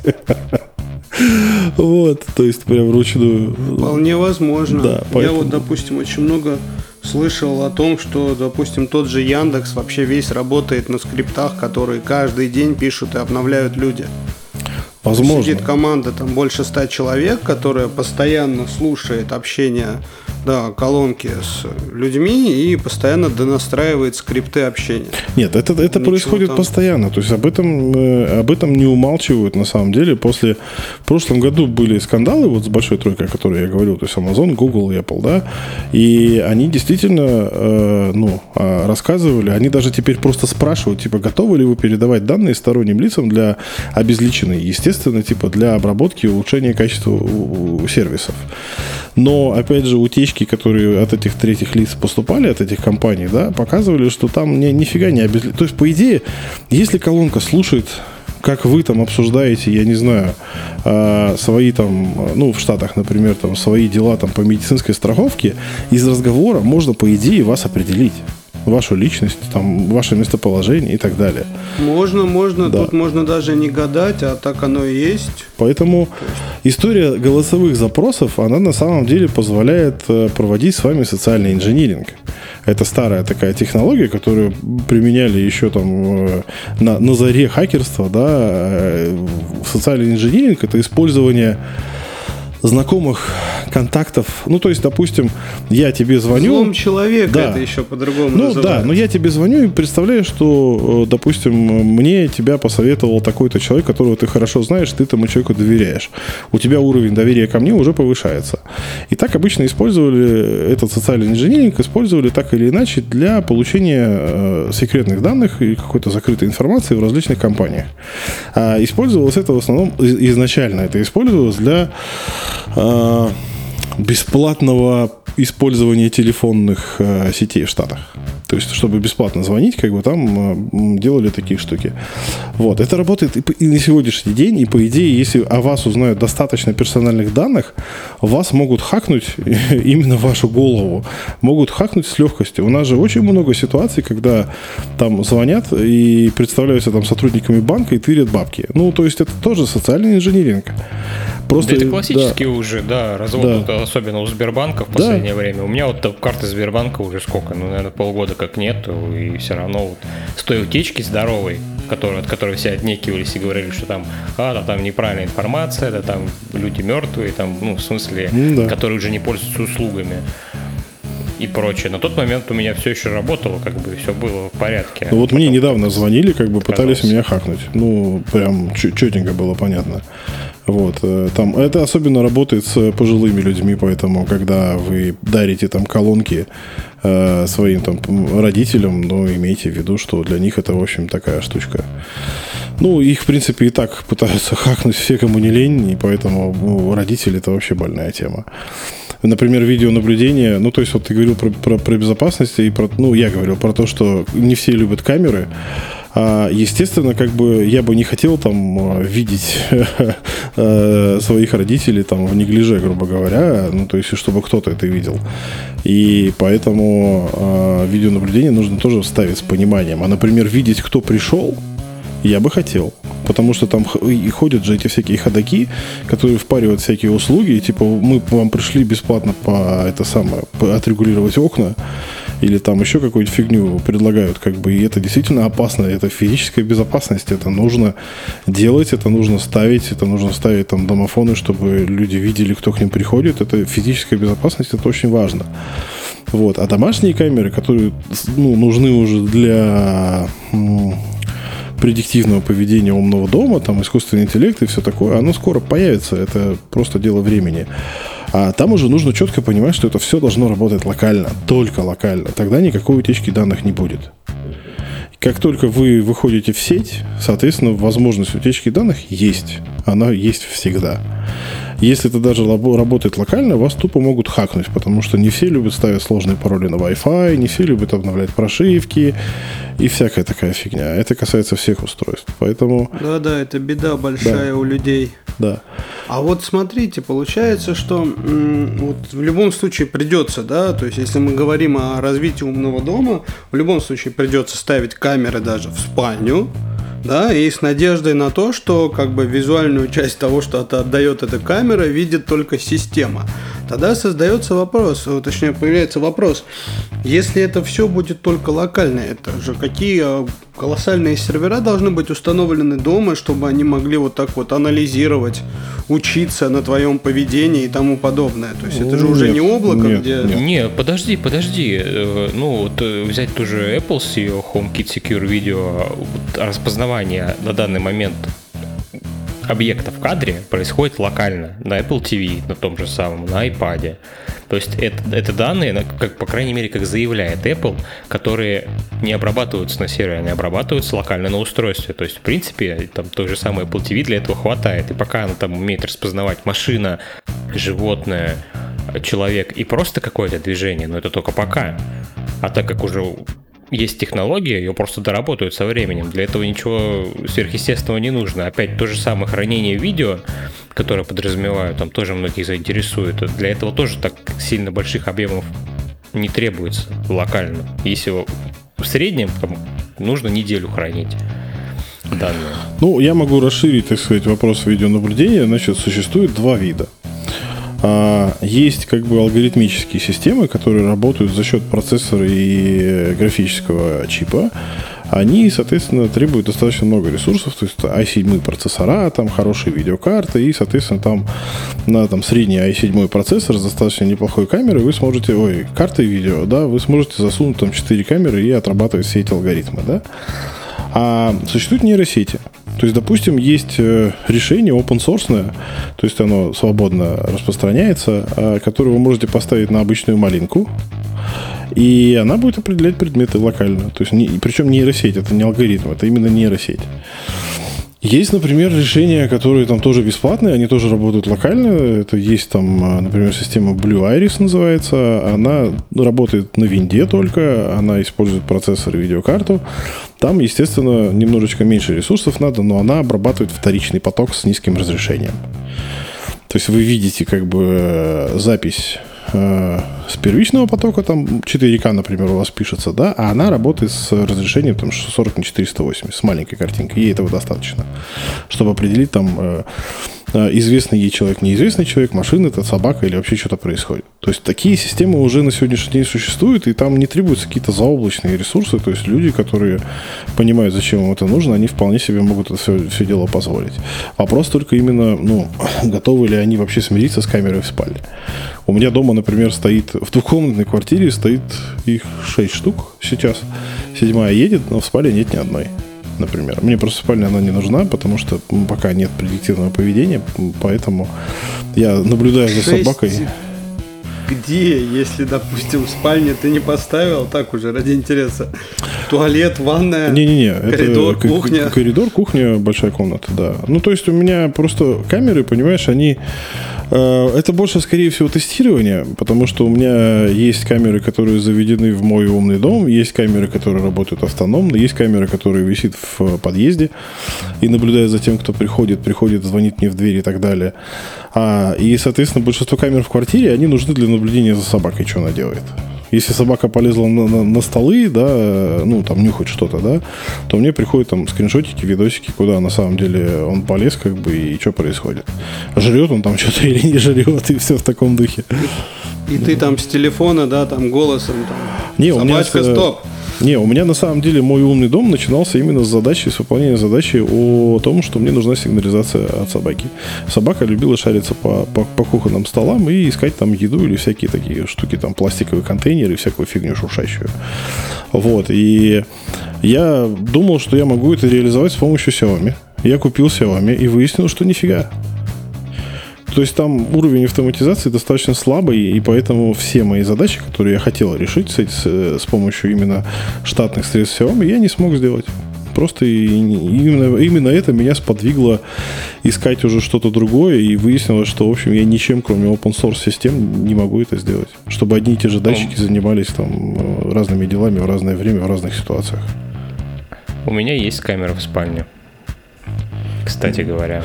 Ну, у меня это... не стесняешься? Нет, у меня дело даже, наверное, не столько в этом, а сколько в том, что я живу на первом этаже, а, и у меня был случай в моем подъезде, соседа ограбили днем, средь бела дня, залезли через балкон домой mm. и э, там вынесли какую-то фигню. Ну, в принципе, это не очень э, такой серьезный был, был расход. То есть эти деньги не украли, там украли какую-то технику мобильную, документы некоторые и прочее. Но вот для этого случая я считаю, что это очень полезная штука. То есть вы можете условно ее включать, когда вас дома нет, и выключать, когда вы дома. Ну, я вот неоднократно писал относительно видеонаблюдения внутри квартиры, что даже у них же у камер есть режим сна. Но он же программный, и мы не знаем, как бы, что если ну, взломать прошивку, допустим, а можно ли будет смотреть видео с камеры, если взломать ее напрямую. Поэтому я поступил Включи проще. умную розетку, да. Да, и я так и делаю. когда у тебя дома нет. Я так и делаю. От этого, конечно, камерам не очень хорошо, вот, но э, можно, в принципе, э, рубить не 220 и блок питания, а рубить низковольтную часть. Ну, то есть, рубить по питанию это надежно. Это уровень паранойи, как бы, ну, не совсем замороченный, как бы, но уже достаточно высокий. То есть, когда я прихожу домой, у меня очень большой скрипт на приход домой и на уход из дома, который делает очень много всяких разных вещей. Вот, и когда я прихожу домой, у меня все камеры рубятся по питанию. Просто потому, что я дома, мне нафиг за, за собой смотреть, а за собаками я услежу сам. И так далее. Поэтому, ну, такое. Это нужно понимать, как бы, риски, понимать, как их обходить, э, как это все дело сделать так, чтобы это было безопасно. Ну, то есть получается так, что в целом, э, как бы, да, есть еще множество вопросов по безопасности умных домов, но люди, так сказать, прогресс в этом направлении двигается. Ну, а, рано или поздно они сильно не заморачиваться. Да. Очень вяленько он, можно сказать, двигается, но... До первого, поздно, я думаю, я до думаю, первого суда. Да. Я думаю, до первого суда. Когда случится какая-нибудь фигня, и кто-нибудь засудит какой-нибудь Apple или Amazon, как бы, если вдруг что-то произойдет, и люди смогут доказать. Они, видишь, тут доказательная база еще, ну, непонятно. Как доказать, что тебя слушали? Только если утечка будет. Поэтому тут скорее будет эм, больше, лучше работать здравый смысл. Потому что здравый смысл на самом деле и подготовленность э, не с точки зрения прям технических каких-то особенностей, да, то есть там вы не должны быть IT-специалистом, да, но вы должны хотя бы понимать принципы, как это работает. Если вы понимаете принципы, у вас достаточно хороший здравый смысл, то 90% как бы э, вопросов безопасности вы сможете снять. То есть, если вы постоянно обновляете прошивку на вашем роутере, если у вас достаточно надежные разные пароли везде, значит, если вы, когда о чем-то там разговариваете, выключаете там микрофон у колонок или не ставите там их где-нибудь там в спальне, например, хотя обычно их там и ставят, вот, и всякие такие штуки. То есть, можно же что-то заменить эм, голосового ассистента можно заменить кнопками.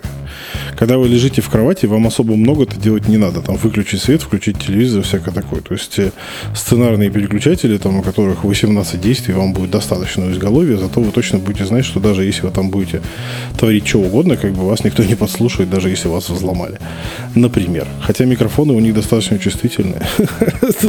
Да, на самом деле вопрос вот с прослушиванием, вот, ну, не знаю, это вот такое мое субъективное мнение, ну, нас так и так слушают. Мы настолько себя обложили вот всякими гаджетами, устройствами, что не обязательно иметь умный дом в квартире, чтобы тебя слушали. Много у же страшилок в кармане есть, есть да, смартфоны. Да. Что типа сидели с отключенными телефонами в баре о чем-то общались, и им начала лезть реклама а после того, да, Да, да, да, это, да. это что далеко ходить, у меня такое постоянно происходит, мне тот же Инстаграм постоянно подсовывает то, о чем я могу там присутствии своего телефона разговаривать. То есть, ну, это я... классика уже.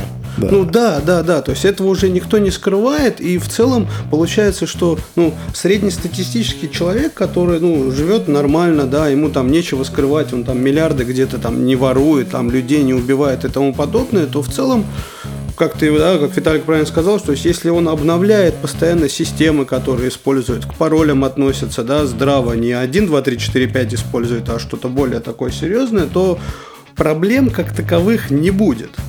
Тут вопрос... Э- на самом деле людям, которые читают фантастику, да, и есть очень много писателей, которые пишут про гипотетическое развитие общества, про цифровизацию и же с ними. И люди, которые будут отвергать вот этот прогресс, они, в общем, так и останутся, грубо говоря, э, деревенщиной. Ну, не, не в укор там, людям, живущим в деревне, но, э, как это называется, ширпотребно оскорбительное использование этого термина, то есть типа отсталое в развитии. А, на сегодняшний день, потому что, ну, есть же термин big data, да, big data собирается со всего. Она деперсонализирована, типа, вот, а в этом потоке, огромном типа. потоке данных.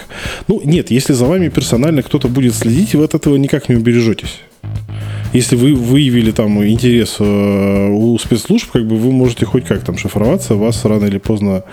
Э, ну, тут речь скорее о другом, скорее о компаниях, которые производят, да, вот подобные вещи. Ну, Тут, я тут не один год уже работаю в IT, да, множество разных проектов делал, и очень, прям вот серьезно, чуть ли не каждый второй проект я всегда сталкивался с тем, что, ну, вроде как для пользователей, да, там написано куча бумажек, там все эти соглашения, мы там персональные данные не трогаем туда-сюда, но в, в итоге, когда ты просто имеешь полноценный доступ к базе проекта, да, ты можешь достать любую информацию от человека и... Ну, понятное дело. Нет. Чтобы он там не думал. Проблема заключается в том, что от этого, если сейчас гипотетически можно уехать там в глушь в Саратов и, опять же, не в обиду Саратову, а, но это выражение литературное, а, можно уехать и спрятаться, да, то если вы живете в большом городе и взаимодействуете с там, социальными сетями и всякой такой, такой фигней, а вас уже много знают. Даже история ваших покупок может о вас много чего сказать. Кто вы, где вы, что вы покупаете, какие у вас предпочтения. Очень много персональных данных.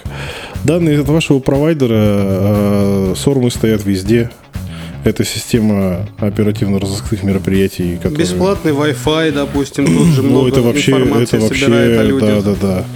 А, поэтому э, остаться незаметным для большого брата в современном мире станет все сложнее, сложнее. По сути, на сегодняшний день это уже невозможно.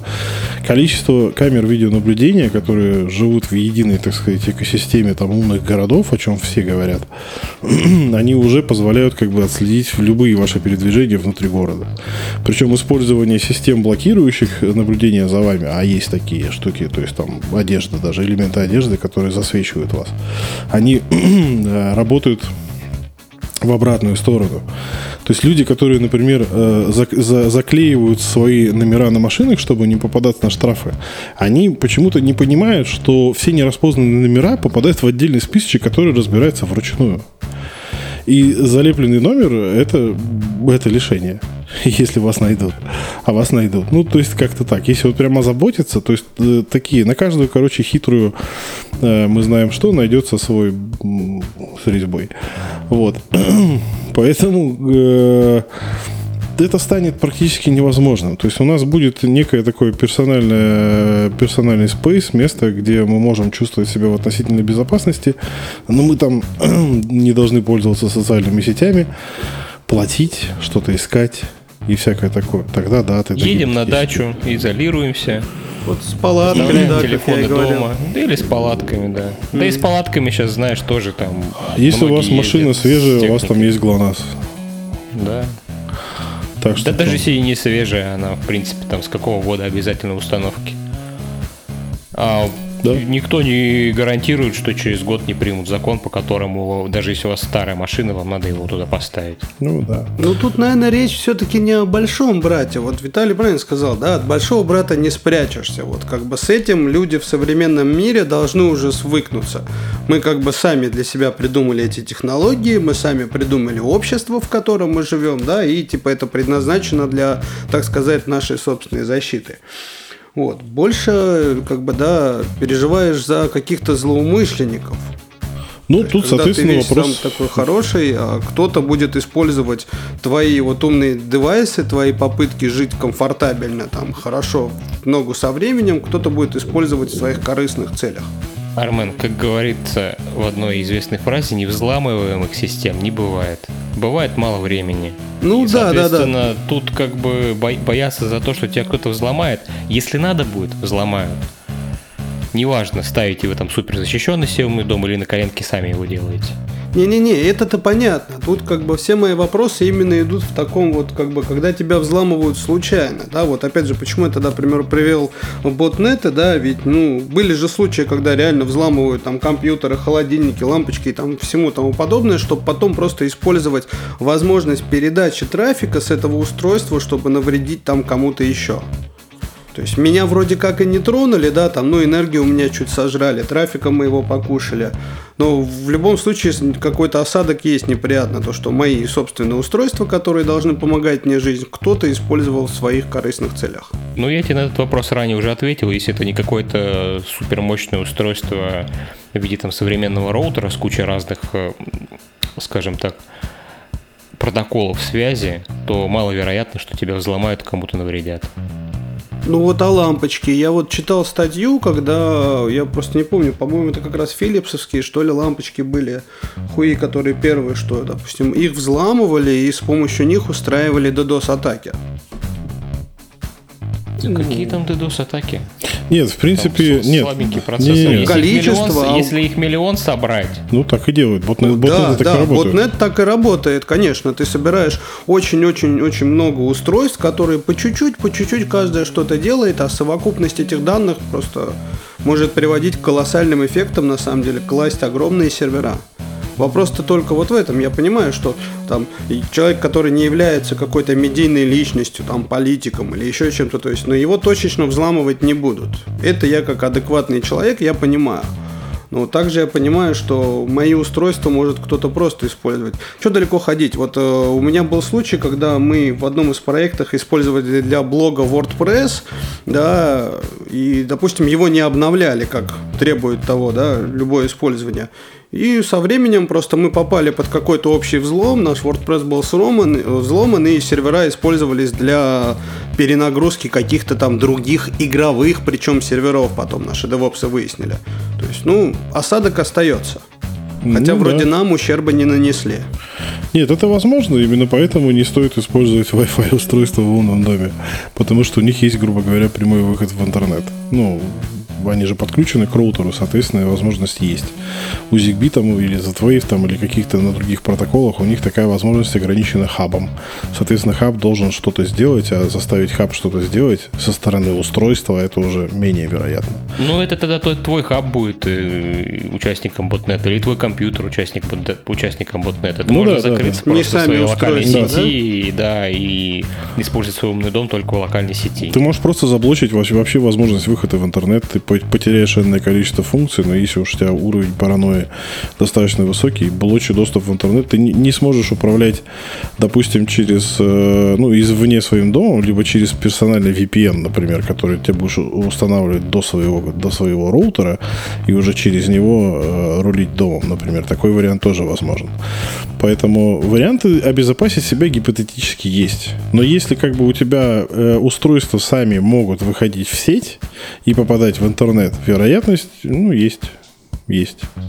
То есть главное, короче, да, просто ко всему относиться адекватно. Я говорю, здравый верить. смысл, здравый смысл здесь а, и понимание принципов работы а, вообще всех этих технологий, он а, нужен на каком-то уровне, на базовом, может быть, да, но он необходим, потому что не понимая и не, не осознавая вообще риски, можно влететь. Конечно, это неправильно на сегодня. Но на сегодня уровень развития технологий так, таковой, что э, приходится об этом заморачиваться. Когда-нибудь мы придем к тому, что да, это будет секьюрно, да, это будет безопасно, это будет надежно, и мы можем э, не, не, ну, не париться за эту всю фигню. Да, когда-нибудь мы к этому придем, но для этого должны пройти, э, должен накопиться некий, некий опыт эксплуатации и опыт а, появления ответственности у компании за безответственное поведение. Вот и все. А пока этого не происходит, то есть никто Apple там не засудил до сих пор, там, или Google, там, или Amazon за всякую такую фигню, потому что ну, сложно доказать, что вам был нанесен ущерб. Именно, и что в этом виновата именно колонка, а не ваша безалаберность. Потому что даже сейчас в той же новости про Amazon говорилось о том, что вы ставите э, навык стороннего разработчика – это же на ваш страх и риск, там же куча бумажек на эту тему, там, ты же когда, как в, в Саус Парке было, да, ты когда галочку соглашался с этими, э, с лицензионным соглашением, ты же понимал, ты же его читал, никто же его, конечно, не читает, а там это написано, что за установку там этого, там, допустим, э, навыка вы несете полную ответственность, компания ответственность себя снимает, это очень частое явление. А вот когда ты покупаешь фабричное устройство и делаешь все по инструкции и пользуешься только штатными функциями, и вот оно тебе навредило, и ты смог это доказать, ну, тогда есть вероятность, что опыт изменится, и компании немножечко пересмотрят. Ну, это удорожание, это, ну, короче, это такая штука. Короче, пока их никто не поймал на горячем, а никто ничего делать особо не будет. Вот и все. Ясненько. То есть, в общем, бояться этого в целом не стоит. Вот я такой вывод для себя сделал. Ну, если это не конкретный прям тотальный параноик, то в этом смысла нет особо. Успокойся и живи спокойно себе. Ну да, создавай вокруг себя комфортные условия, автоматизируй технику, да. Так, так можно умным домом. И, и, и двинуться умом и поехать из заведения с желтыми стенами. И уехать в лес. Обо всем. В лес. Ну, в либо так. В шалаш. Я знаю таких, есть же не, целая прям э, такая э, сообщество этих выживальщиков, которые живут там в лесу, могут жить там неделями, их вообще не интересует современный мир и все такое. Это выбор каждого на самом деле. Но те, кто живут на сегодняшний день в цифровом мире и пользуются всеми, так сказать, благами цивилизации, ну, как бы тут уже такой, тут просто, я говорю, здравый смысл. Это прям очень хорошая такая штука. Логика, здравый смысл и техническая грамотность. Это применимо к молодежи, потому что у нас даже дети там а, маленькие, которые не особо умеют даже разговаривать, они иногда умеют пользоваться техникой лучше, чем их родители. Это нормально. Это, ну, это развитие, это прогресс. В ту ли сторону движется прогресс, но это как бы не нам судить. Это время покажет, насколько человек сможет, да, в правильном направлении воспользоваться задумками, которые у него появились. Да, да, да. Поэтому я предлагаю с вопросами безопасности, мы уже, наверное, со всех сторон его обсудили. А, я думаю, в принципе, на большинство вопросов на тему, что такое умный дом, зачем он нужен и как с этим всем жить, на сегодня ответили. Поэтому я предлагаю ну, на сегодня, наверное, все. Да, да, я на самом деле для себя тоже много нового узнал, поэтому лично я доволен разговором, доволен информацией, которую получил. Есть пища есть, для размышлений. Да, ну есть ну, да. над чем подумать, да, и как бы даже какие-то мысли появились быстренько, может быть, даже сегодня вечером кое-что у себя переделать. Ну, прошивочки обновить, там пароли обновить и все такое. Да, да, да, да, да, да. Есть в некоторых местах, которые, да, знаете, на скорую руку были сделаны, так и остались. Да, да. Ладно, друзья, а, вы слушали еженедельный подкаст а, от портала Спорт.аи. А, вы сейчас нас можете слушать на всех э, популярных платформах. То есть мы есть и на Гугле, есть и в Apple, есть и в Яндексе. Поэтому подписывайтесь, оставляйте комментарии, задавайте вопросы. Можно в чатах, можно в комментариях к подкастам. А на этом мы с вами прощаемся. До новых встреч на следующей неделе. Всем пока. Всего доброго, друзья. Всем всего хорошего.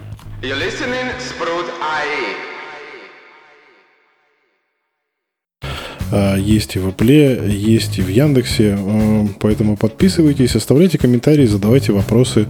Можно в чатах, можно в комментариях к подкастам. А на этом мы с вами прощаемся. А, до новых встреч на следующей неделе. Всем пока. Всего доброго, друзья. Всем всего хорошего.